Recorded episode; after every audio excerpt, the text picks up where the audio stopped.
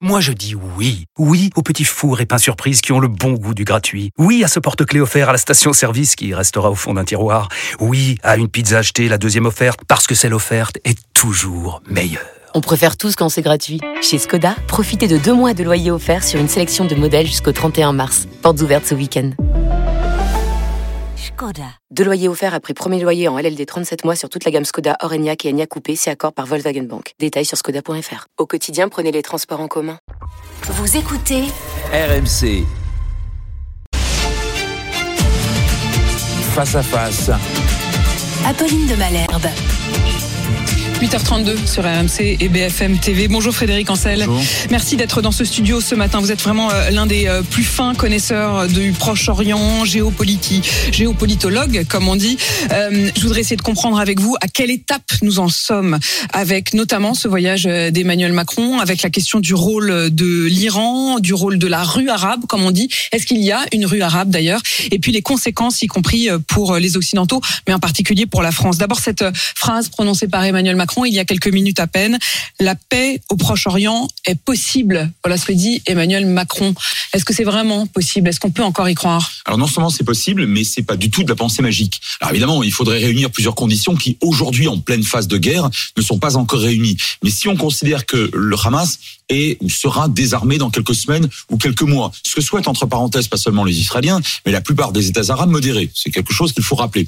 Si par ailleurs l'autorité palestinienne, qui euh, en termes de droit international, légalement, légitimement, revient dans la bande de Gaza, dont elle a été chassée en 2017 par le Hamas, hein, déjà. L'autorité palestinienne, si elle parvient à revenir à Gaza. Et enfin, quand, c'est pas si, c'est quand ce gouvernement israélien tombera parce qu'il est en sursis euh, au regard de la catastrophe et de la faillite du 7 octobre, une commission d'enquête se mettra bientôt euh, sur pied. Et en général, vous savez, les commissions d'enquête après les guerres en Israël font chuter des gouvernements. Donc, à ces trois conditions-là qui sont parfaitement réunissables, en quelque sorte, tout redevient possible, et notamment la remise sur les rails d'un vrai processus de paix. Mais à quelle échéance alors?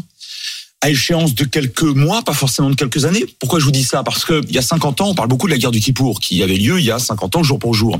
Euh, à l'époque, personne, absolument personne, parmi les observateurs, les journalistes, euh, les diplomates, ne considéraient qu'il pourrait, à court moyen terme, une, y avoir une véritable paix. Euh, quelques années après seulement, la paix de Camp David était signée entre l'Égypte et Israël. Aujourd'hui encore, au moment où l'on parle, c'est la paix certainement la plus solide, la plus pérenne de tout le Moyen-Orient. Autrement dit, c'est possible. Je ne vous dis pas que c'est, ça sera le cas dans quelques semaines. On est dans une phase de guerre malheureusement, mais dans quelques mois, peut-être quelques années, c'est tout à fait possible. Alors en attendant, il y a la question évidemment euh, de la guerre et d'une éventuelle coalition. C'est ce qu'Emmanuel Macron euh, a évoqué hier, alors que euh, il était d'abord avec Benjamin Netanyahou, puis avec Mahmoud Abbas. Il a parlé d'une coalition contre le terrorisme. Je voudrais qu'on l'écoute. La France est prête à ce que la coalition internationale contre Daesh, dans le cadre de laquelle nous sommes engagés pour notre opération en Irak et en Syrie, puisse lutter aussi contre le Hamas. Je propose à nos partenaires internationaux que nous puissions bâtir une coalition régionale et internationale pour lutter contre les groupes terroristes qui nous menacent tous. Une coalition contre le terrorisme. D'abord, ça veut dire quoi? Avec qui et quel rôle Alors très concrètement, je pense que sur le fond, Emmanuel Macron a raison de stigmatiser le terrorisme d'où qu'il vienne, y compris lorsqu'il s'agit du terrorisme palestinien et de, du, du et de faire un lien entre Daesh et le. Hamas. Et ce lien est d'autant plus euh, justifié que le 7 octobre, le Hamas s'est daéchisé. Il s'est comporté en groupe euh, barbare, euh, perpétrant un gigantesque pogrom. Maintenant, le problème est le suivant. Effectivement, par qui et comment? En réalité, aucun État arabe aujourd'hui ne va prendre la responsabilité vis-à-vis de son opinion d'envoyer des troupes surtout pas dans la bande de Gaza. C'est très compliqué. Donc chacun attend, en réalité, je vous le dis de manière un peu cash, chacun attend qu'Israël fasse fasse le sale boulot. En fait, c'est ça la vérité. Et donc détruise militairement le Hamas. Sauf que l'idéologie terroriste qui sous-tend euh, le Hamas, avec notamment l'idéologie des frères musulmans, euh, cette, euh, ce- cette confrérie radicale créée en Égypte dès 1928, et dont le Hamas est la branche palestinienne, hein, donc les frères musulmans, ça, il faudra bien lutter contre. Moi, je pense que la coalition internationale dont parle Emmanuel Macron, elle est surtout, alors militaire du point de vue israélien, elle sera peut-être militaire du point de vue américain. Pour le reste, il s'agit politiquement et financièrement de lutter contre le Hamas. Qui pourrait en faire partie? Alors, euh, la coalition contre Daesh, c'est en fait d'abord une quinzaine d'États occidentaux, pour la plupart d'ailleurs euh, euh, européens. Les Américains évidemment en pointe, les Français y sont bien évidemment. Je rappelle que nous avons deux bases très importantes en Jordanie et aux Émirats arabes unis. En fait, il suffit juste d'élargir la cible en quelque sorte. Oui, avec en- euh, oui, avec une nuance quand même, c'est que dans la bande de Gaza, ça va être extrêmement difficile. Euh, le- le- les Israéliens déjà pour y rentrer, euh, enfin ils vont faire face évidemment à des difficultés militaires extrêmement dures. Encore une fois, d'un point de vue strictement militaire, je n'imagine pas des soldats français, des soldats égyptiens, des soldats américains rentrer dans la bande de Gaza. C'est la question que j'allais vous poser. Concrètement, ça ne veut pas dire que nous allons prendre les armes et que des Français iraient participer, des, des militaires français iraient participer aux côtés d'Israël. Non. non, ça c'est, ça me paraît absolument illusoire. En revanche, le Hamas, une fois qu'il sera désarmé, si les Israéliens réussissent à le faire dans la bande de Gaza, il pourra très bien, comme le fait Daesh, euh, euh, établir des ou propulser des cellules en quelque sorte plus ou moins dormantes dans le reste du Moyen-Orient. Et c'est là, me semble-t-il, que la France, avec d'autres États qui participent déjà à la coalition contre Daesh, pourrait intervenir parce que on frappe déjà des cellules de Daesh après la destruction de la quasi-totalité de l'État islamique Ça, il y a ça donne une forme aussi de légitimité internationale à la réponse d'Israël. Alors oui, et on va même au-delà. Emmanuel Macron parle du jour d'après. Euh, il a d'ailleurs évoqué donc cette coalition internationale, mais moyennant quoi, après la, lutte, enfin la destruction militaire du, du, Hamas dans la bande de Gaza, il faudra bien qu'on revienne à un processus de paix. Et ça a été l'un des seuls. Alors pour être honnête, Joe Biden a parlé de l'État palestinien à venir, mais parmi les autres Européens, euh, Emmanuel Macron a été le seul à dire qu'il fallait à terme la solution des deux États. Donc donc euh, on n'a pas affaire, me semble-t-il, à un bout de feu qui ne parle que militaire. Il parle militaire pour l'instant parce qu'on a besoin de détruire le Hamas, mais pour mieux ensuite favoriser cette autorité. Et d'ailleurs, vous évoquiez la visite de Joe Biden. Joe Biden, lui, n'avait pas été reçu par euh, Mahmoud Abbas, n'avait pas pu euh, se rendre en Jordanie euh, comme le fait en ce moment même Emmanuel Macron, ni même envisager d'aller en Égypte comme comme il va sans doute le faire, même si ça n'est pas encore tout à fait officiel. L'Élysée ne confirme pas, mais devrait se rendre un peu plus tard. Je vais revenir sur cet aspect-là et sur la question du rôle aujourd'hui euh, d'Emmanuel Macron. Euh, mais on voit immédiatement les conséquences aussi en France sur le champ politique, lorsqu'Emmanuel Macron évoque cette coalition hier contre le terrorisme, réponse immédiate de Jean-Luc Mélenchon qui s'en fait son premier opposant hein, sur ce front-là euh, en ce moment. Attention, les mots ont un sens précis en diplomatie, dit Jean-Luc Mélenchon. La guerre au terrorisme par le retour de la coalition contre Daesh. Cela veut dire donc que la France participe à la guerre contre le Hamas. Ou quand à Gaza maintenant? Alors, où est le cessez-le-feu? Ce point du discours de Macron était extrêmement questionnant, dit Jean-Luc Mélenchon. Le retour à la théorie de la guerre du terrorisme de euh, George W. Bush et des néoconservateurs, c'est tout un monde que la diplomatie française récusait. Il compare au fond Emmanuel Macron à George W. Bush. Oui, enfin c'est une comparaison stupide. Donc euh, parce que là on ne parle pas de guerre contre le terrorisme, Euh, on parle de lutte contre un groupe terroriste en particulier, considéré comme tel non seulement par tous les occidentaux, mais au fond par la plupart des régimes arabes modérés. Je rappelle qu'en Égypte les frères musulmans sont en prison tout de même. Hein. Je rappelle que ces mêmes frères musulmans ont abattu un certain nombre de présidents, de premiers ministres dans le monde euh, euh, arabe euh, qu'on ne compte pratiquement plus. Donc je dirais que de ce point de vue-là, même dans le giron politique français, à part l'extrême gauche qui joue une posture tribunicienne, comme on dit en sciences politiques, euh, pour le reste, Ça veut dire quoi, plutôt- tribunicienne? Ça veut dire quoi? Ça veut dire qu'ils font beaucoup de bruit, qu'ils s'agitent, euh, qu'ils- Oui, oui, oui, oui, pour, pour de des, tribuns absolument, et pour des motivations électoralistes internes. Mais en réalité, euh, à l'extrême gauche du, du, de, de, de- du spectre politique français, on ne trouve pas, me semble-t-il, de très grands géopolitologues. C'est même le moins qu'on puisse dire. Autrement dit, on est réellement dans quelque chose de qui stigmatisant. n'est pas face au réel, qui est face uniquement à la théorie qu'ils s'en font. Le, le fait de ne pas distinguer, si je comprends bien, euh, à vos yeux, au fond, vous dites que euh, les régimes arabes euh, eux-mêmes, euh, les modérés, comme vous dites,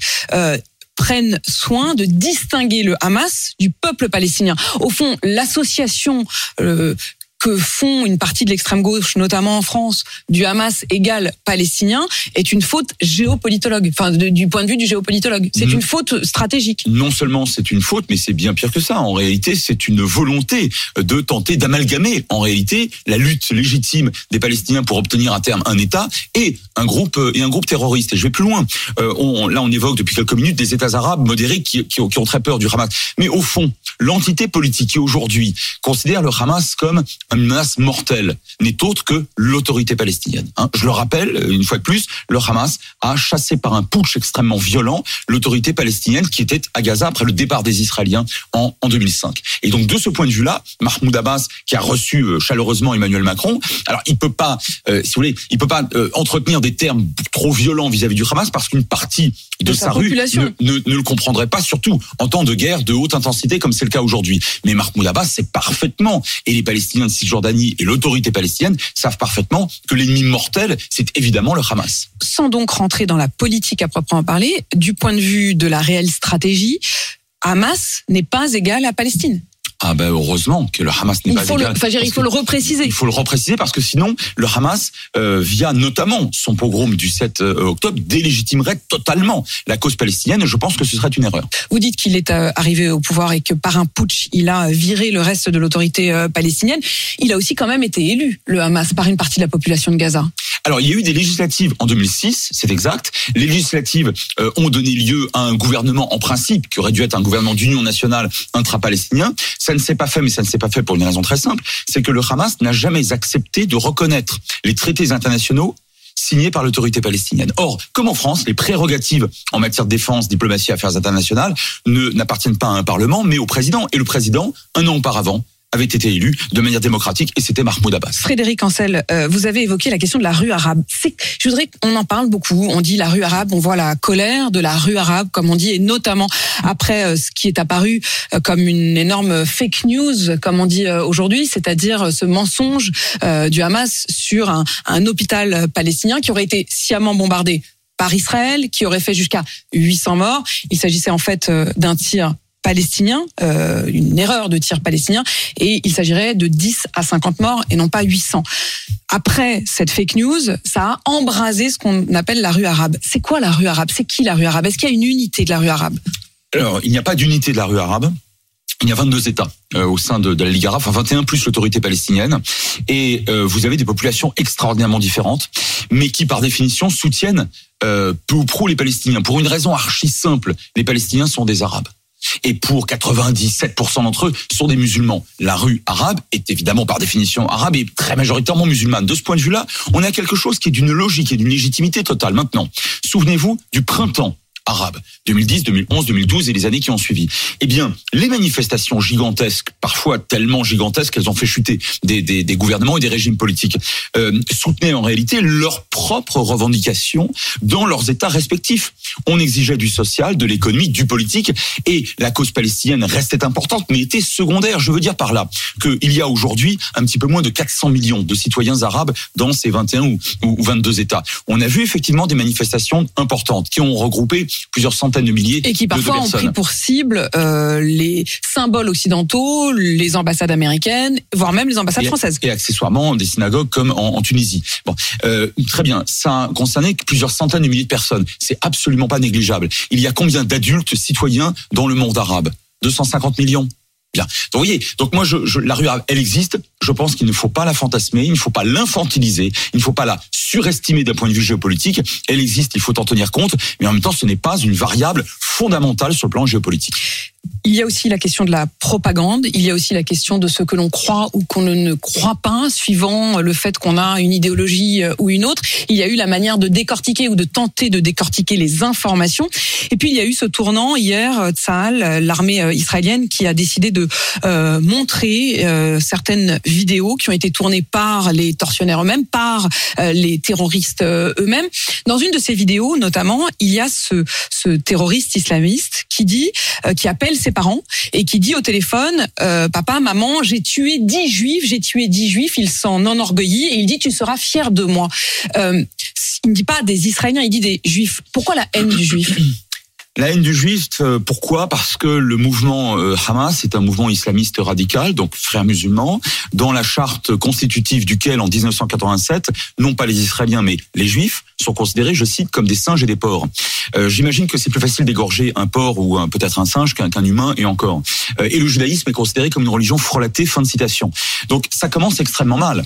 Et l'islamisme radical, de toute façon, a toujours entretenu une forme d'antisémitisme extraordinairement virulent et à la limite génocidaire, comme on l'a vu très concrètement le, le 7 octobre dernier. C'est ça le problème. Et j'ajoute un point important. Pendant le processus de paix qui a existé de 93 à 96 et jusqu'à 2000, bon, c'est ce qu'on appelle le processus d'Oslo. Le gouvernement israélien, c'est pas un gouvernement d'extrême droite, hein, c'est moins qu'on puisse dire. Hein. C'était le tandem Rabin-Pérez soutenu par la gauche radicale et par des partis arabes. De l'autre côté, l'autorité palestinienne de Yasser Arafat. Euh, ça négociait qu'à un cas, ça fonctionnait à peu près correctement. Quel est le, quels sont ceux qui, à l'époque, ont, euh, avaient décidé de casser le processus de paix d'Oslo en perpétrant déjà des massacres dans les rues civiles israéliennes, pas dans les quartiers arabes ou dans les villages arabes, mais dans les rues de Jérusalem, et notamment Jérusalem-Ouest et Tel Aviv, c'était le Hamas. Donc à chaque fois, vous avez la politique du pire, d'une part, y compris face à l'autorité palestinienne, et d'autre part, une politique très violemment antisémite. Avec une immense difficulté qui est aussi la question de la perception selon que vous êtes d'un côté ou de l'autre. La reine Rania de Jordanie, alors même qu'Emmanuel Macron s'apprête à, il est en Jordanie et s'apprête à, échanger avec le roi de Jordanie dans quelques heures, euh, elle a accordé une interview à CNN hier soir dans lequel elle parle justement de ce deux poids, deux mesures suivant que l'on est du côté occidental ou du côté arabe. Écoutez. Nous sommes choqués et déçus par la réaction du monde face à cette catastrophe. Lorsque le 7 octobre s'est produit, le monde a immédiatement soutenu Israël et son droit à se défendre. Puis il a condamné les attaques qui se sont produites. En revanche, ces deux dernières semaines, il n'y a eu que du silence. On nous dit que c'est mal de tuer une famille entière.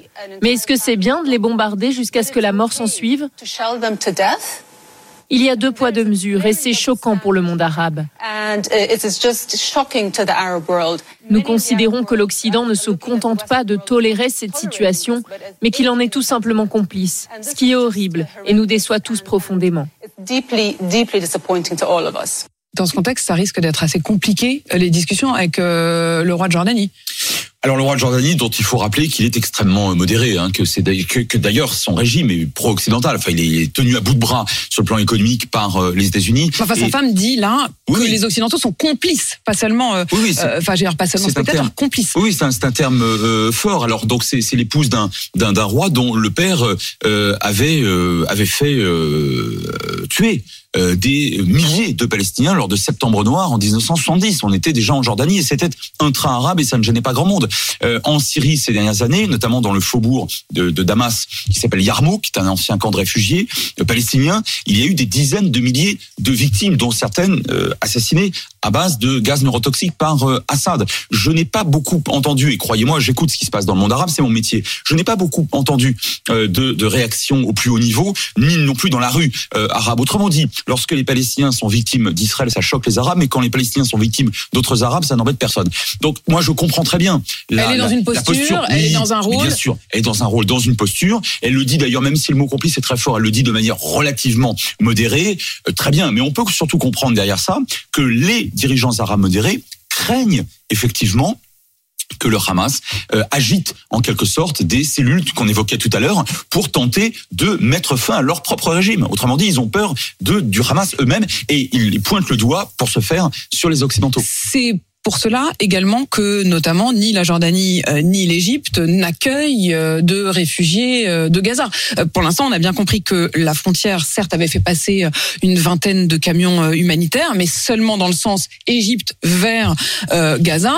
Dans l'autre sens, l'Égypte n'accueille aucun aucun réfugié. Et certainement pas, puisqu'il y a cinq ans de cela, à partir de la bande de Gaza, le Hamas avait permis à des djihadistes de Daesh d'entrer donc dans le Sinaï égyptien et d'y massacrer plusieurs dizaines dizaines de soldats et de policiers en prière pendant le ramadan. Donc on est là avec le maréchal Al-Sisi chez quelqu'un qui craint comme la peste l'extension euh, chez lui évidemment du conflit et l'arrivée euh, dans des dans des cohortes de, de, de, pauvres gens réfugiés, parmi eux donc des militants du, du Hamas. D'ailleurs, ce qui nous permet aussi de rappeler, je le dis d'un mot, que le blocus de Gaza n'est pas un blocus israélien, mais un blocus israélo-égyptien. C'est toujours intéressant de le rappeler. C'est-à-dire qu'il n'y a pas qu'Israël qui bloque la, la frontière, il y a effectivement euh, l'Égypte dans le sud. Il y a deux pays contigus à la bande de Gaza. Il n'y en a pas un, c'est l'Égypte et c'est Israël. Qui, euh, elle aussi, donc euh, referme les, les frontières. L'Égypte, un mot, puisqu'il y aura vraisemblablement une rencontre entre euh, Emmanuel Macron et Al-Sisi. Qu'est-ce qu'on peut en attendre dans ce contexte? Davantage d'humanitaire Sur le plan politique, franchement, pour l'instant, on peut rien faire. On est en phase de guerre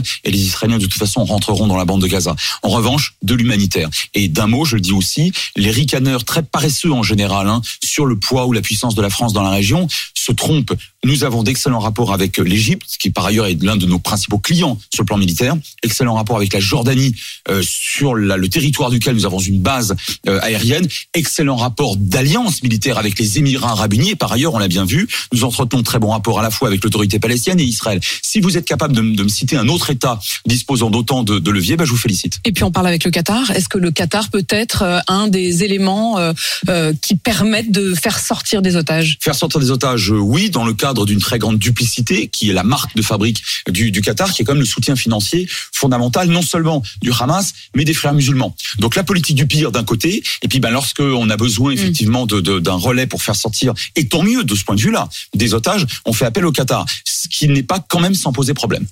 Et on aura euh, donc des discussions. Est-ce qu'on peut quand même espérer, espérer que certains otages sortent? On a parlé de 9 otages français et de 220 otages en tout. Oui, la réponse est oui. D'abord, il y en a déjà quatre qui sont euh, sortis. Euh, Le Hamas est composé de fanatiques, mais pas d'imbéciles. Les deux premières otages à être sortis, c'était des Américaines. Donc, euh, comme s'il s'agissait d'établir un coin entre les États-Unis et, et Israël. Mais je pense objectivement qu'on peut espérer la sortie d'autres otages. Et on a envie de rester sur ce mot d'espoir. Merci Frédéric Ancel d'être venu nous expliquer tout cela ce matin. Vous êtes géopolitologue, auteur de Les voies de la puissance. Pensez la géopolitique au 21e siècle. C'était Zodile Jacob.